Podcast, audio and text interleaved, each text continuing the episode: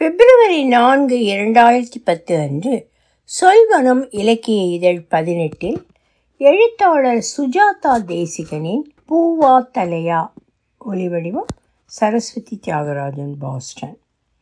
மேலே பார்க்கும் இந்த ஃப்ளக்ஸ் பேனர் தமிழ் பெயர் டிஜிட்டல் பேனர் த்ரீ பாஸ் முறையில் பத்துக்கு பத்து என்ற அளவில் கிட்டத்தட்ட ஆயிரம் ரூபாய் செலவில் அவசர அவசரமாக அச்சடிக்கப்பட்டது. தலைவர் துணைத் தலைவர் செயலாளர் வட்டம் என்ற நீண்ட பட்டியலினால் கொஞ்சம் கனமாகவே இருந்தது. ஏழைகளின் காவலன் என்ற வாசகத்துக்கு கீழே தலைவர் இருக்கரம் கூப்பி வணக்கம் சொல்லும் படத்தில் பவழ மோதிரம் பளிச்சென்று தெரிந்தது. வட்டங்களின் படங்கள் சதுரமாக ஸ்டாம்ப் சைஸுக்கு கீழே அடுக்கியிருந்தன. தமிழ்நாட்டில் ஒரு பட்டி வெயில் வழக்கத்தை விட அதிகமாக அடிக்கும் ஒரு நாள். மெயின் ரோட்டிலிருந்து பிரியும் அந்த ரோட்டில் இரண்டு கிலோமீட்டர் தூரம் போனால் மங்களம் காலனி வருக வருக என்று வரவேற்கும்.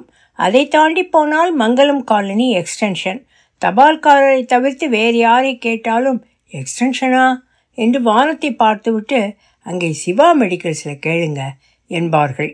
பிரசித்தி பெற்ற சிவா மெடிக்கல்ஸ் பக்கத்தில் குப்பை தொட்டி மறைத்திருக்கும் மஞ்சள் கலர் பெயிண்ட் அடித்த கல்லில் எழுதியிருக்கும் மூன்றாவது மெயினை கடந்து உள்ளே சென்றால் சுகுணா சிக்கன் என்று போர்டுக்கு கீழே சின்னதாக வேளாங்கண்ணி மளிகை ஸ்டோர்ஸ் என்று எழுதியிருப்பதை பார்க்கலாம்.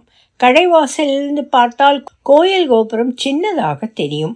பக்கத்தில் போனால் வாசலில் உ என்ற பிள்ளையார் சுழிக்கு கீழே நவசக்தி விநாயகர் என்ற பலகை. அதற்கு கீழே தான் சிவகாமி பூக்கடை. கடை என்றால் நிஜக்கடை இல்லை. தரையில் பிளாஸ்டிக் பேப்பர் போட்டு பந்து பந்தாக பூக்கள். சிவகாமிக்கு வயது நாற்பதுக்கு மேல் இருக்கும் ஒல்லியான உடம்பு உதட்டு விரிசல்களில் வெற்றிலை கரை பூவை முழம்போடும் போது முழங்கையில் சின்ன கோலம் பச்சை குத்தி இருப்பது தெரியும். காது குத்தி இருக்கும் இடத்தில் துண்டு போகாமல் இருக்க ஈர்க்குச்சி பக்கத்தில் போனால் ஒருவித வேப்ப எண்ணெய் வாசனை எப்போதும் சிரித்த முகம். அன்று மதியம் பதினோரு மணி இருக்கும். இனிமேல் கோயிலுக்கு யாரும் வரமாட்டார்கள் என்று சிவகாமி கீழே பரப்பி வைத்திருக்கும் பூக்களை கூடையில் மூட்டை கட்ட ஆரம்பித்த சமயம் ஏர் ஹாரன் அலற முன்பக்கம் கூட்டணி கட்சி கொடிகள் சொருகியிருக்க புழுதியை கிளப்பி கொண்டு வந்த டாடா சுமோ சிவகாமி இருக்கும் இடத்துக்கு வந்து நின்றது. புழுதி படலம் நிற்காமல் கோயில் வாசலில் சாராய வாசனையை விட்டுவிட்டு கடந்து சென்றது. சிவகாமி உடனே ஒரு அர்ச்சனை தட்டை ரெடி செய்து அவர்கள் இறங்குவதற்குள் இந்தாங்கய்யா அர்ச்சனை தட்டு கோயில் மூடுற சமயம் சீக்கிரம் சீக்கிரம் என்றாள். செருப்பு கடை சிறுவன் ஐயரே ஐயரே என்று கத்திக்கொண்டு கோயில் உள்ளே ஓடினான். வண்டியை ஓட்டிய இளைஞன் வாயில் சிகரெட்டும் சுமோ இன்ஜினும் நிற்காமல் எரிந்து கொண்டிருந்தன. முன் சீட்டிலிருந்து இறங்கியவன் வண்டியிலிருந்து பாட்டில் தண்ணீரை எடுத்து கொப்பளித்து விட்டு கொஞ்சம் தண்ணீரை குடித்துவிட்டு மேலும் கீழும் பார்த்தான். இங்கே என்று சிவகாமி பூவிக்கும் இடத்தை காண்பித்தான். வண்டியை ஓட்டியவன் அனாவசியத்துக்கு ஆக்சிலரேட்டரை அழித்து கொண்டு தலையை ஆட்டினான்.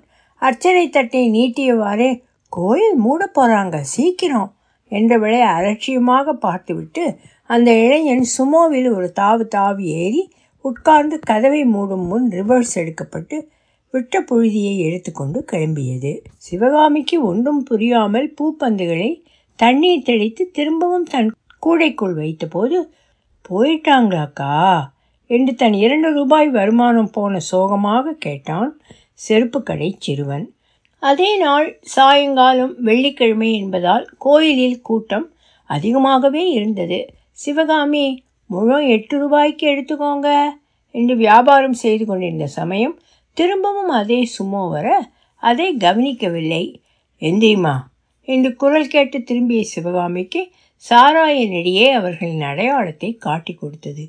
என்ன? என்றால் புரியாமல். எந்திரி எந்திரி குழி நோண்டணும் என்று சொல்லி தன் வாயில் இருந்த பான் பராக்கை துப்பினான். சிவகாமிக்கு ஒன்றும் புரியவில்லை. ஏங்க வியாபார சமயம். அப்புறம் என்று ஏதோ சொல்வதற்குள் வண்டியிலிருந்து இறங்கியவன் அலாக்காக சிவகாமியின் மொத்த பூக்குழையை இரண்டு நுனியையும் கோவணம் மாதிரி சுருட்டி எங்கே போடுவது என்று யோசிப்பதற்குள் நடுவில் இருந்த ஓட்டையில் உதிரி பூக்கள் கொட்டியது. சிவகாமி பதறி போய் பூக்களை கூடையில் அள்ளி போட்டுக்கொண்டாள். வந்தவன் தன் கரை வேட்டியை மடித்து கட்டிக்கொண்டு சிவகாமி உட்காரும் இடத்தில் கடப்பாறையால் குழி தோன்ற ஆரம்பித்தான். அடியில் இருந்த கல் மீது பட்டு நங் என்று சத்தம் வர வக்காளி என்று யாரையோ திட்டிவிட்டு அரை மணியில் அங்கு இரண்டு கம்பம் நிறுத்தப்பட்டு மோதிர கையால் வணக்கம் சொல்லும் தலைவர் சிவகாமியை பார்த்து சிரித்தார். கரை வேட்டி கிளம்புடா அடுத்த தெருவுக்கு போகணும் என்றபோது அட தலைவர் படம் என்றாள் சிவகாமி. வந்தவர்கள் அவளை திரும்பி பார்க்க ஏங்க தலைவர் படம் வைக்கணும்னு முன்னமே சொல்லக்கூடாதா? என்று கோவித்து கொண்டே தன் பூக்கொடையிலிருந்து ஒரு பந்து பூவை எடுத்து ஏங்க இதை தலைவருக்கு போடுங்க என்றாள். வந்தவர்கள் புரியாமல் பேனர் மீது அதை மாலையாக போட்டுவிட்டு வண்டியை கிளப்பி கொண்டு போனார்கள். அவர்கள் போன பின்பு கொஞ்சம் தள்ளி கடையை விரித்தாள். அடிக்கடி அண்ணாந்து பேனரை பார்த்து கொண்டாள். அவளிடம் அர்ச்சனை தட்டு வாங்கி கொண்டு ஏதோ மந்திரம் சொல்லிக்கொண்டே கோயிலுக்குள் போனவரை நிறுத்தி ஏங்க அதில் என்ன எழுதியிருக்கு?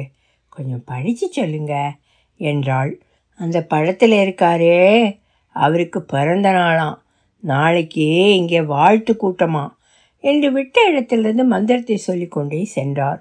அடுத்த நாள் காலையில் சிவகாமி வந்தபோது ரோட்டில் இரண்டு பக்கமும் டியூப் லைட் ரோடு நடுவில் பள்ளம் தோண்டி சவுக்கு மர கம்பங்களில் கொடிகள் கம்பத்துக்கு கம்பம் வாழை மரமும் போலீஸும் இருந்தார்கள்.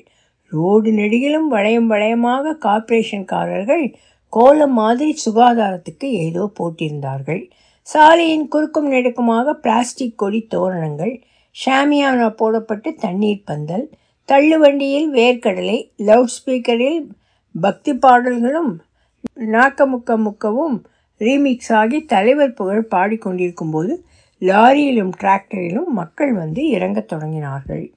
இன்னும் சிறிது நேரத்தில் தலைவர் வருகிறார் என்ற அறிவிப்பும் கோயிலுக்கு பின்புறம் பிரியாணி என்ற அறிவிப்பும் வந்து கொண்டே இருந்தது.